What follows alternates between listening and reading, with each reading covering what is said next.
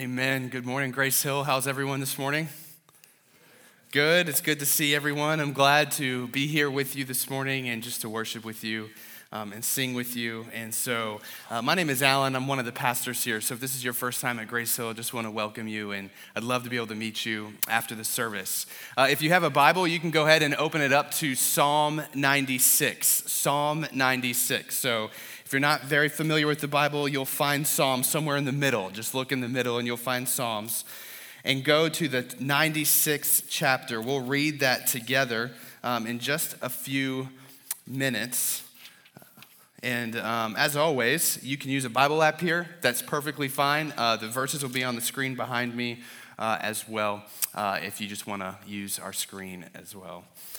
Um, you know, I'm not sure about you, um, or if you're even aware of this, but this past Wednesday, which was March 13th, 2019, uh, was a tough day for a lot of people. Uh, it'll actually soon be a day that is forgotten. Because last Wednesday, both Facebook and Instagram went down for the entire day.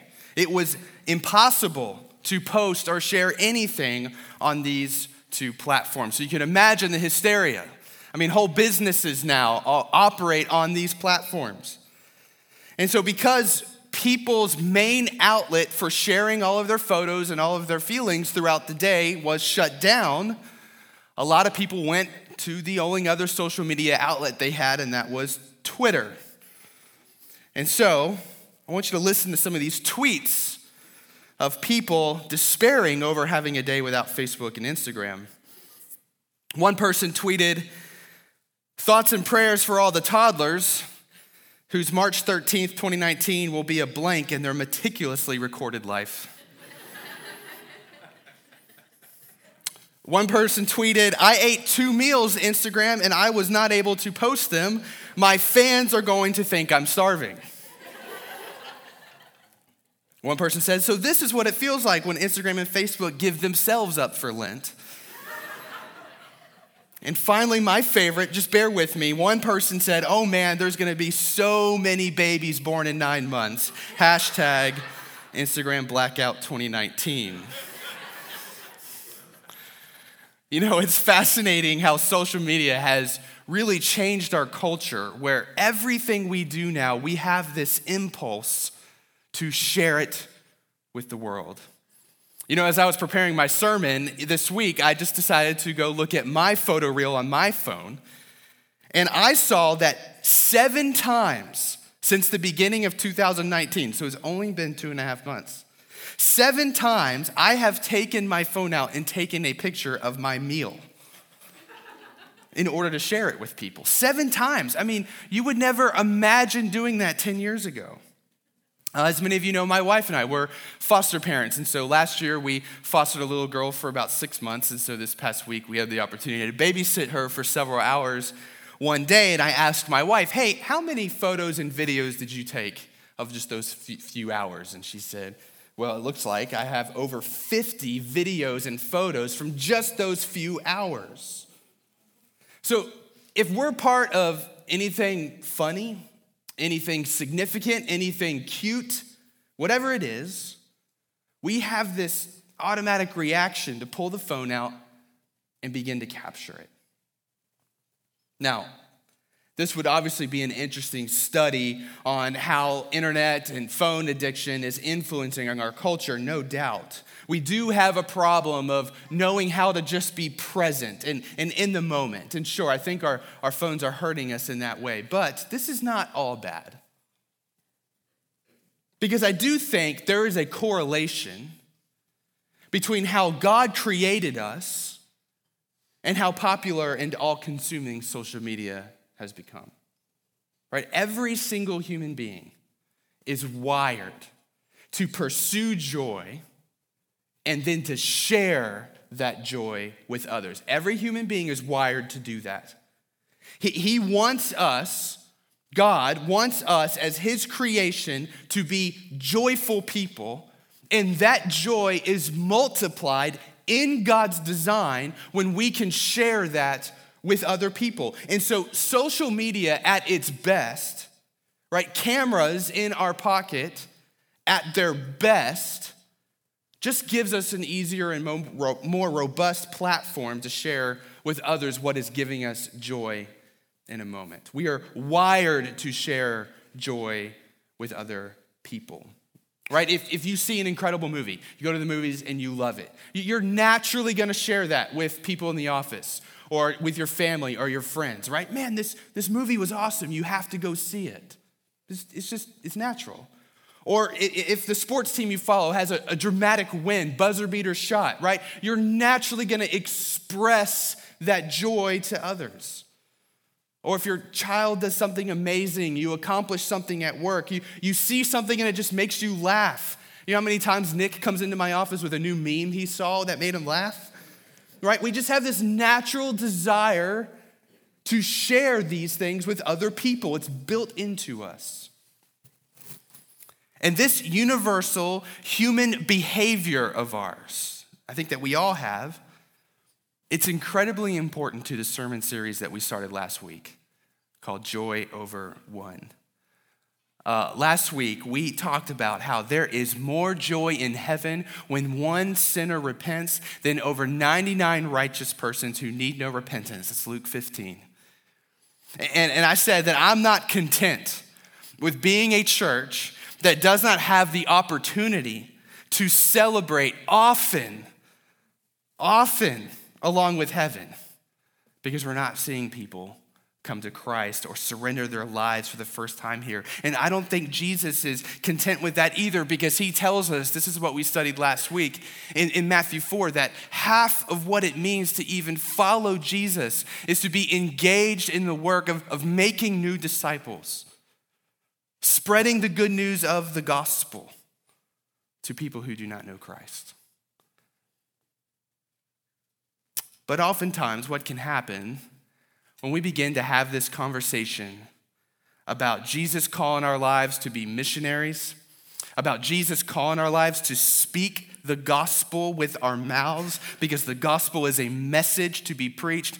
When we begin to talk about Jesus calling our lives to be engaged in that, in evangelism, what can happen is we can begin to feel pressure to do something that we don't want to do. We feel guilt because a good Christian ought to share the gospel with people. Or we feel shame because we know we're not the Christian maybe we ought to be. Or we can feel intimidated because we're afraid of offending someone or we're afraid of getting challenged and not knowing really how to answer that challenge. Or we're afraid just of having an awkward moment. Nobody likes awkwardness. But maybe our biggest hangup is when it comes to this idea of sharing my faith, speaking the gospel to another person, it kind of really forces me to, to answer the question do I really believe this? Or eh, do I believe this enough to be a spokesman for it? But here's what I want all of us to get this morning the Bible's vision when it comes to personal evangelism, sharing the message of the gospel with other people. The Bible's vision is not one of fear, it's not one of awkwardness, and listen, it is not one of being motivated by religious guilt. The Bible's vision of personal evangelism is one where, in the overflow of the joy that we have found in being reconciled to God in and through Christ, we naturally proclaim. We, we naturally herald, speak with our mouths the joy that we have found in Christ and, and share that with others. Because we've been created to pursue joy and to want to share that joy with other people. And so this morning, what I want us to do is spend some time in Psalm 96 because I think we're going to see this in Psalm 96 uh, this morning that the proclamation and the sharing of the gospel is a natural outflow of the joy that we have received in the gospel. And so get Psalm 96. I'm going to read the first three verses for us here. And then we'll talk about it. So, Psalm 96, starting in verse 1, says this Oh, sing to the Lord a new song. Sing to the Lord, all the earth. Sing to the Lord, bless his name. Tell of his salvation from day to day. Declare his glory among the nations, his marvelous works among all the peoples. So, as we read Psalm 96 together, what I want you to get from Psalm 96, I have four points for you that I want all of us to get out of Psalm 96. So, here's point number one that's from these first three verses. Point one is this evangelism fueled by authentic joy is not weird. That's point one. Evangelism fueled by authentic joy is not weird. In this psalm, here in 96, you can see how the verses flow from a call to worship God to a call to begin to tell the whole world about what God has done. And these are commands given by the psalmist. But it's almost as if the psalmist is assuming that the reader agrees with him. That as the psalmist says, give glory to God, sing to God, that the reader is saying, Amen, let's praise God. And as the psalmist says, tell of what God has done to everyone that you see, that the reader is saying, Yes, let's go and tell the world about the goodness of God, the salvation of God. So this is authentic joy in God, followed by an authentic response of sharing that joy with others. It's a very human thing to do. You know, we live in a culture that is more and more post Christian. And what that means is that it's no longer safe to assume that all of your neighbors are familiar with Christianity or friendly with Christianity.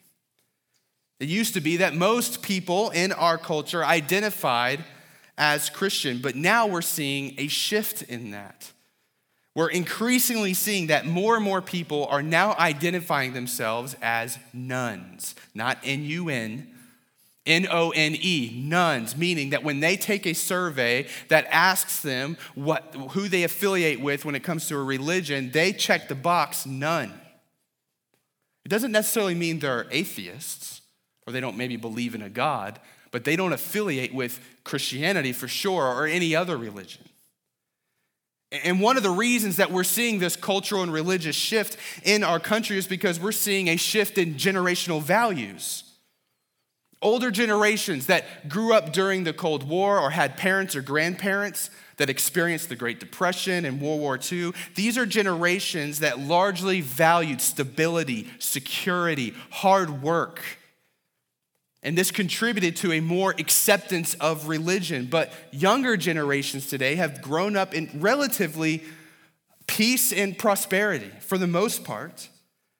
And so, what we're seeing younger generations value more is life experience, authenticity. And so, one of the things that we're seeing is a decline in, I'm sorry, we're not seeing a decline in convictional Christianity what we're seeing is a decline in cultural Christianity. Right? Since we value authenticity, people are saying, I'm not going to affiliate myself with a religion that I don't authentically believe in. I'm just not going to do that anymore. So the social reality of Christianity is it's declining. And here's why this is important. Evangelism fueled by authentic joy is not weird. People might think what you believe is weird. People might think your lifestyle is weird. They may not like your message.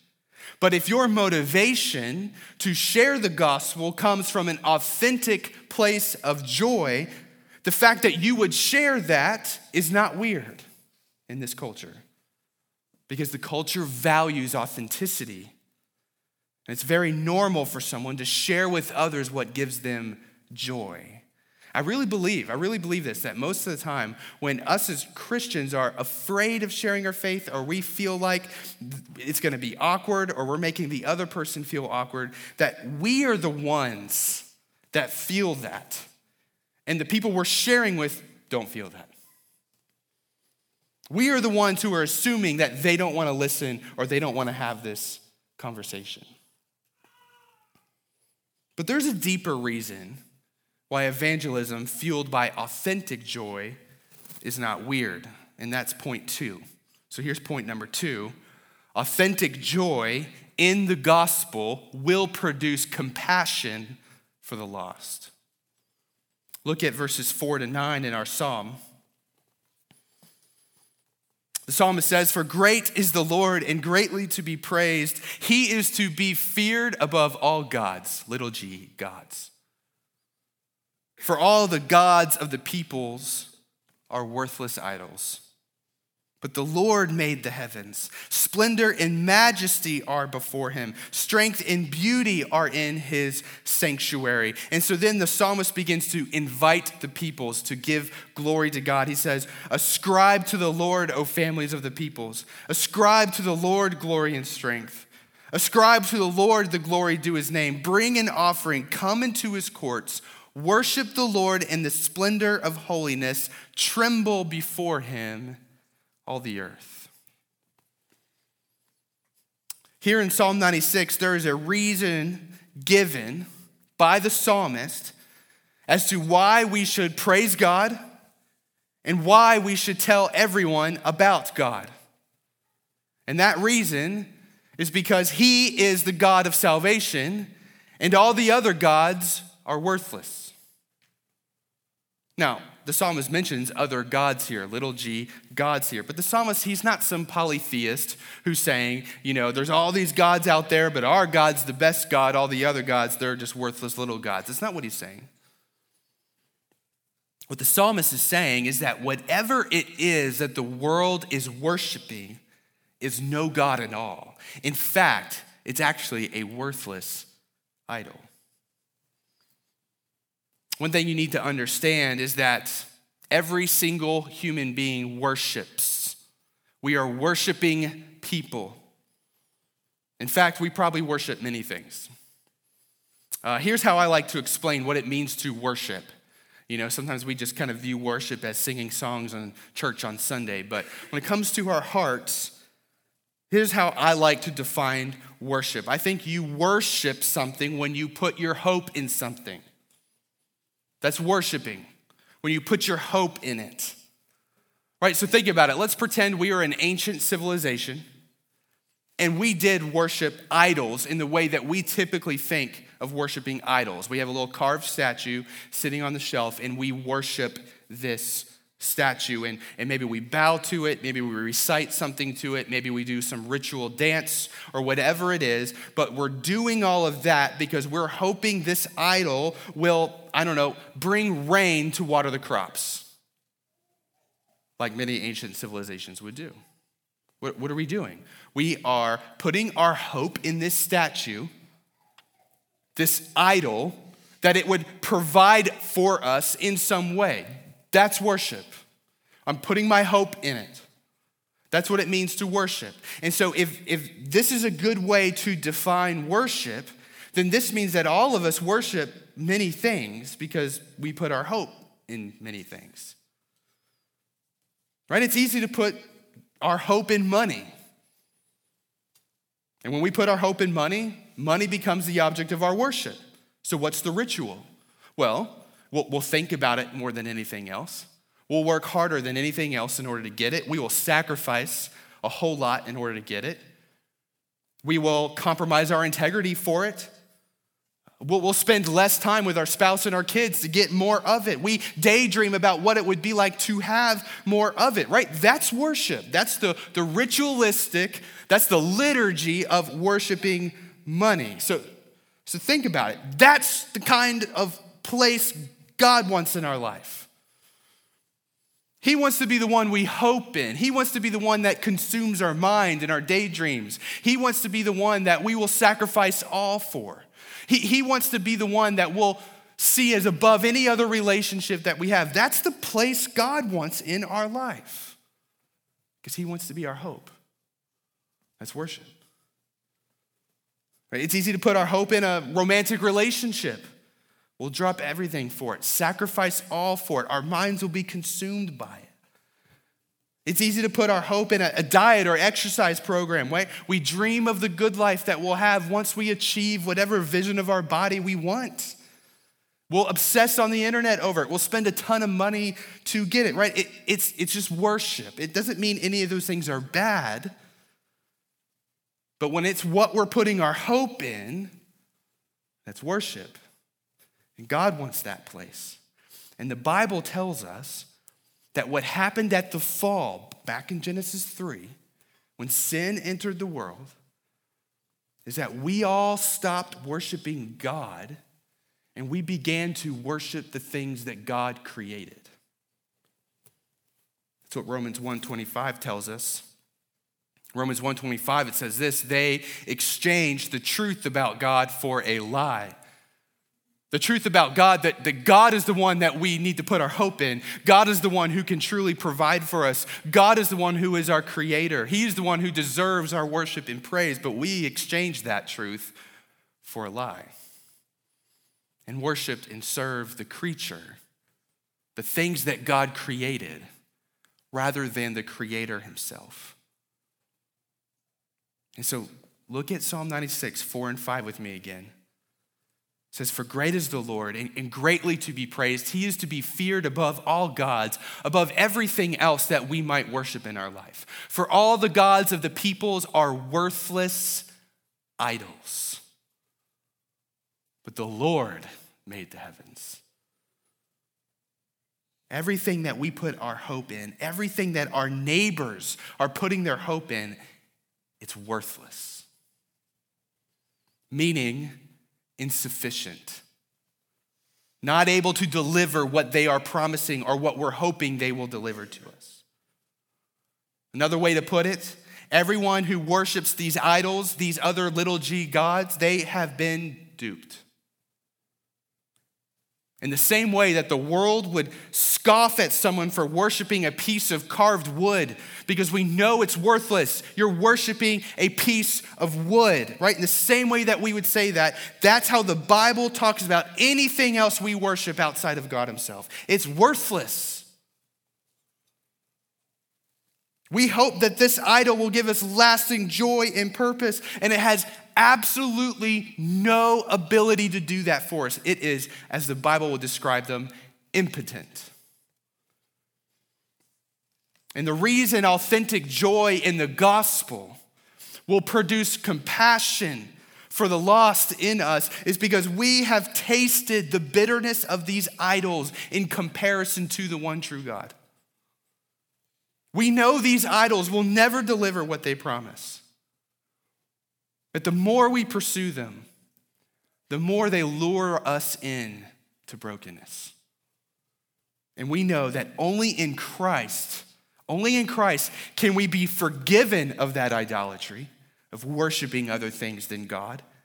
And only in Christ can we begin to discover who God created us to be and the purpose that He has in our lives and what true joy really is in this life. Only in Christ can our eyes be open to that truth. And then we begin to see those around us who do not know Christ. And we begin to see all that they're putting their hope in. All that they hope will, will bring them joy. And we don't judge them for it. We've been there, we've done it, we still drift into it. But we now know that those things that they are chasing, those things they're putting their hope in, it's worthless. It won't do a thing for them. And so compassion floods in our hearts, right? Not judgment. And the only way we know how to act on this compassion is to tell of the God of salvation, to tell them of the one person that can deliver them from that, to tell them of the gospel. That's the only way we can act in this compassion for them, is to tell them about Jesus. And listen, as we said before, it's it's not weird if our evangelism is fueled by authentic joy. And one of the reasons for that is because authentic joy in Christ will produce compassion, not judgment for the lost. And people know when we are sharing out of compassion versus when we're sharing out of some different agenda. And that leads to point number three. Point number three is this evangelism fueled by religious guilt is weird. Evangelism fueled by religious guilt is weird. Look at verses 10 to 13 with me, Psalm 96. It says, Say among the nations, say among all the world, the Lord reigns. He is to be worshiped. Yes, the world is established, it shall never be moved. He will judge the peoples, all people groups, with equity. Let the heavens be glad and let the earth rejoice. Let the sea roar and all that fills it. Let the field exult and everything in it. Then shall all the trees of the forest sing for joy before the Lord, for he comes, for he comes to judge the earth. He will judge the world in righteousness and the peoples in faithfulness. See, in these last verses in Psalm 96, the author gives us an even greater reason to have compassion on the lost and to have an urgency behind telling them of the gospel of Jesus Christ. Because there is going to be a day of judgment. Everyone will stand before God, and God will judge everyone with equity. No backroom deals, no people earning God's favor more than others. With equity, he judges all people. He will not be moved. It will not be changed. It has been established. This is a reality for every single person. There's no one that can do anything about it. And for the one who is reconciled to God through Christ, that the blood of Jesus has been credited to them, it's cleansed them of their sins. And the life of Jesus has now been given to them. They've been promised eternal life for that person this day that God returns and he judges all the peoples. That will be a glorious and good day. But for those who do not know Christ, they have not trusted upon the gospel of Jesus Christ, that will be a terrible day. And so the psalmist says, verse 2, tell of his salvation from day to day. Verse 3 declare his glory among the nations, his marvelous works. Tell of what he has done in and through Jesus Christ to all the peoples. Verse 7 ascribe to the Lord, O families of the earth. Verse 10 say among the nations, the Lord reigns. Tell them of this reality. And finally, he gives this vision in verse 11 let the heavens be glad and let the earth rejoice. See the clear motivation behind the call in Psalm 96 to tell everyone about the salvation of God is the glory of God and compassion for those that we're sharing with. That's the motivation. It's God deserves to be praised. Everyone on the earth should praise God because He is our creator and also compassion for those that we are sharing with. But when I share the gospel with people out of religious guilt, meaning I'm sharing because I'm want people in my church to be impressed with me. I'm sharing because I'm afraid people are going to think differently about me in the church if I don't share. Or I'm sharing because I don't think God will accept me or approve of me if I don't share. That almost like my salvation is dependent upon me being this great evangelist. When we share from those kinds of motivations, what you'll notice is that those motivations have nothing to do with the glory of God and nothing to do with compassion for the lost. It has everything to do with me, my glory, and my fate. And people can sniff that out a mile away because it's weird, it's disingenuous. It, it doesn't feel like you really believe what you're sharing, it's a, it's a worthless idol. And the Bible not once gives us a vision of sharing the glory of God and the good news of Jesus Christ out of some petty religious test of fortitude. We don't get that vision in the Bible. The Bible assumes that our evangelism is springing forth from an overflowing well of joy and compassion in our hearts. But I know what some of you are thinking. You're thinking, Alan, amen, brother. I completely agree with you. I completely agree that we should not be sharing the gospel with people unless it really is coming from our hearts, unless we're really moved and our hearts are fully in it. We shouldn't be doing that. Right? This is why I struggle with sharing my faith because I don't think I should be focused on sharing my faith right now because my heart's it's really not there. I don't feel that overflowing joy. And so what I need to do is not be worried about sharing the gospel. What I need to do is be worrying about growing this joy in my heart. And then once I get there, then it would be appropriate for me to begin to share the gospel. And this is why we need our last point, point 4. Point number four is this obedience postures the heart for joy. Obedience postures the heart for joy. In Psalm 96, we are commanded to worship God and we are commanded to tell of his salvation. And there are times when our hearts are not in it. And during those times, our obedience can posture our heart to be all in. Our obedience can put our hearts in a place where it can begin to overflow with that joy. Our obedience is actually how we begin to grow that joy. And you go, wait, wait, Alan, wait, didn't you just say that's weird? Right, didn't you just say that if we share our faith and our hearts aren't in it, that it's weird if we do that? And no, that's not what I said at all. What I said was sharing your faith out of religious guilt is weird. Because religious guilt has nothing to do with the glory of God and compassion for the one that we're sharing with. It has everything to do with you, but obedience is not religious guilt. Obedience is saying, God, I believe you're good. I believe you are the creator. I believe you deserve to be worshiped and praised above everything else in this world. I believe that with every bit of my being.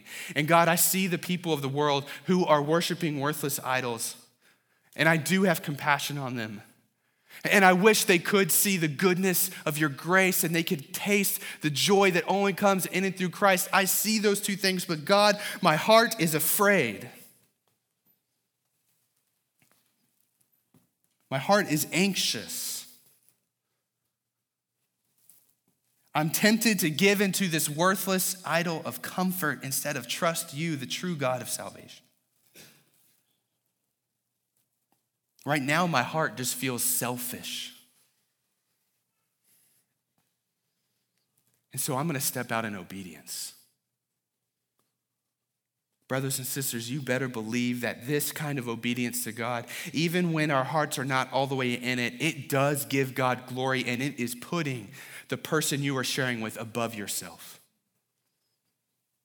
And that's not weird that will posture your heart for unbelievable joy. I really believe that one of the reasons we don't experience this kind of overflowing joy in our life that leads to a natural sharing of the gospel is because we don't posture our hearts into that position.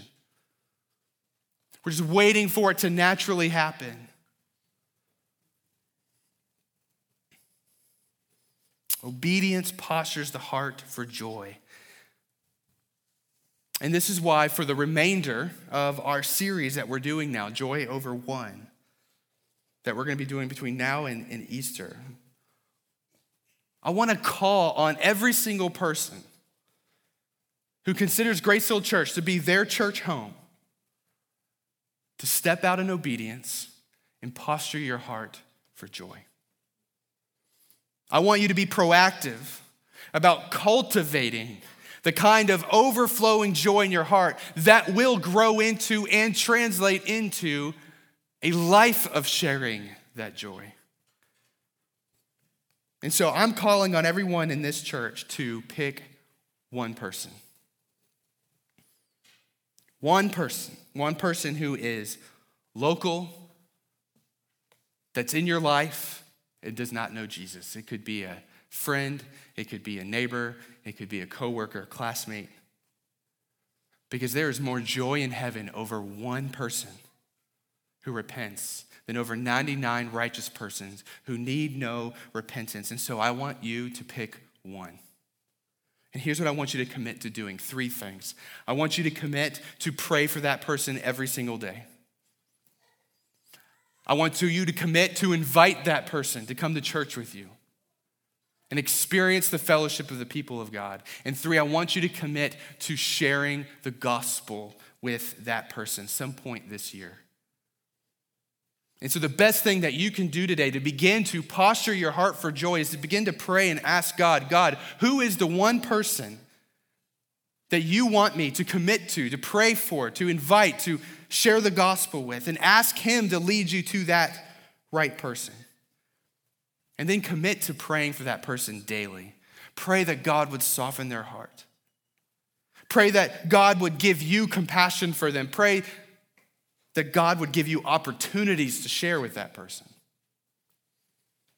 And so, what we want to do is we want to help you commit to pray. And so, we have another handout for you. If you're here last week, we had a handout for you, and this week we have another one for you. This week we have a 30 day prayer guide for you. It's a very simple prayer guide for 30 days. It's got a scripture, it's got a prayer that you can pray with blanks for you to insert the name of your one person that you're committed to, and some space to journal if you want to do that. But I want you to commit to picking one person and then pray for them for 30 straight days with their name. And just see if God will grow a compassion in your heart and a burning desire for this person to know Jesus.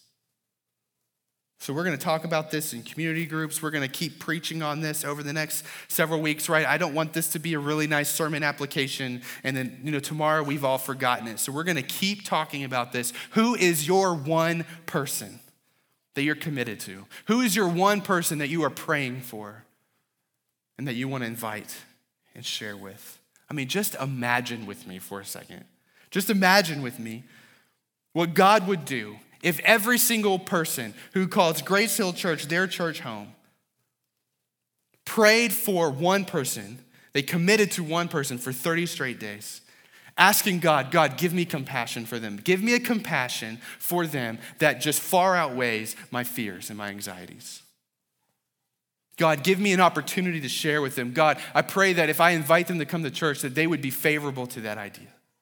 What would God do if we began to step out in obedience? You know what I think He would do? I think He would begin to create a church culture here where we share our faith out of an overflowing joy.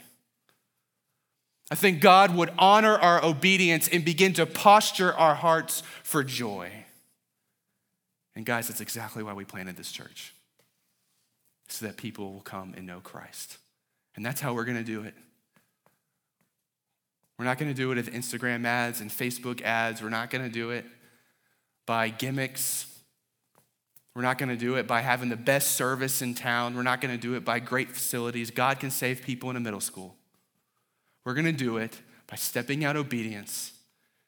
We're going to do it by posturing our hearts for joy. We're going to do it because we're going to say, God, we believe that your name deserves to be praised in Northern Virginia, and we want to tell everyone of your salvation. So, who's your one person? Let me pray. God, we love you. And God, we want to worship you with our lives. And we praise you because we really do believe you have redeemed us from all of the worthless idols that we put our hope in. In Christ, you have reconciled us to yourself so that, Lord, we can know what true joy is. And so, God, I pray that in our church, you would begin to create a culture here where we naturally share the joy that we have found in you. That one by one, as, as we just each of us step out in obedience, That, Lord, you would begin to form a joy in us, Lord, where we can't help but share the joy that we have found in you with others. And so, Lord, I pray for us as we begin to think about one person that we want to commit to. God, would you just in each person, would you just begin to inform their spirit of who you want them to commit to? And God, I pray for each of those people. I pray, Lord, you would put their names in our head in such a way we would not forget that we're committing to them. I pray out of compassion for them, we would get on our knees before you for 30 straight days and pray for this person. I pray, God, that you would give us opportunities. That's just, it seems uncanny. It almost, it seems like you're obviously putting each, uh, both of us in each other's path so that, Lord, we just have opportunities to build relationship, to share. And Lord, would you give us courage? Would you give us courage and compassion for these people and a desire for your glory so that we'll share? Be with us in this, Lord. Would you grow your church here in Northern Virginia by people surrendering their lives to you, tasting joy for the first time? In Christ's name, amen.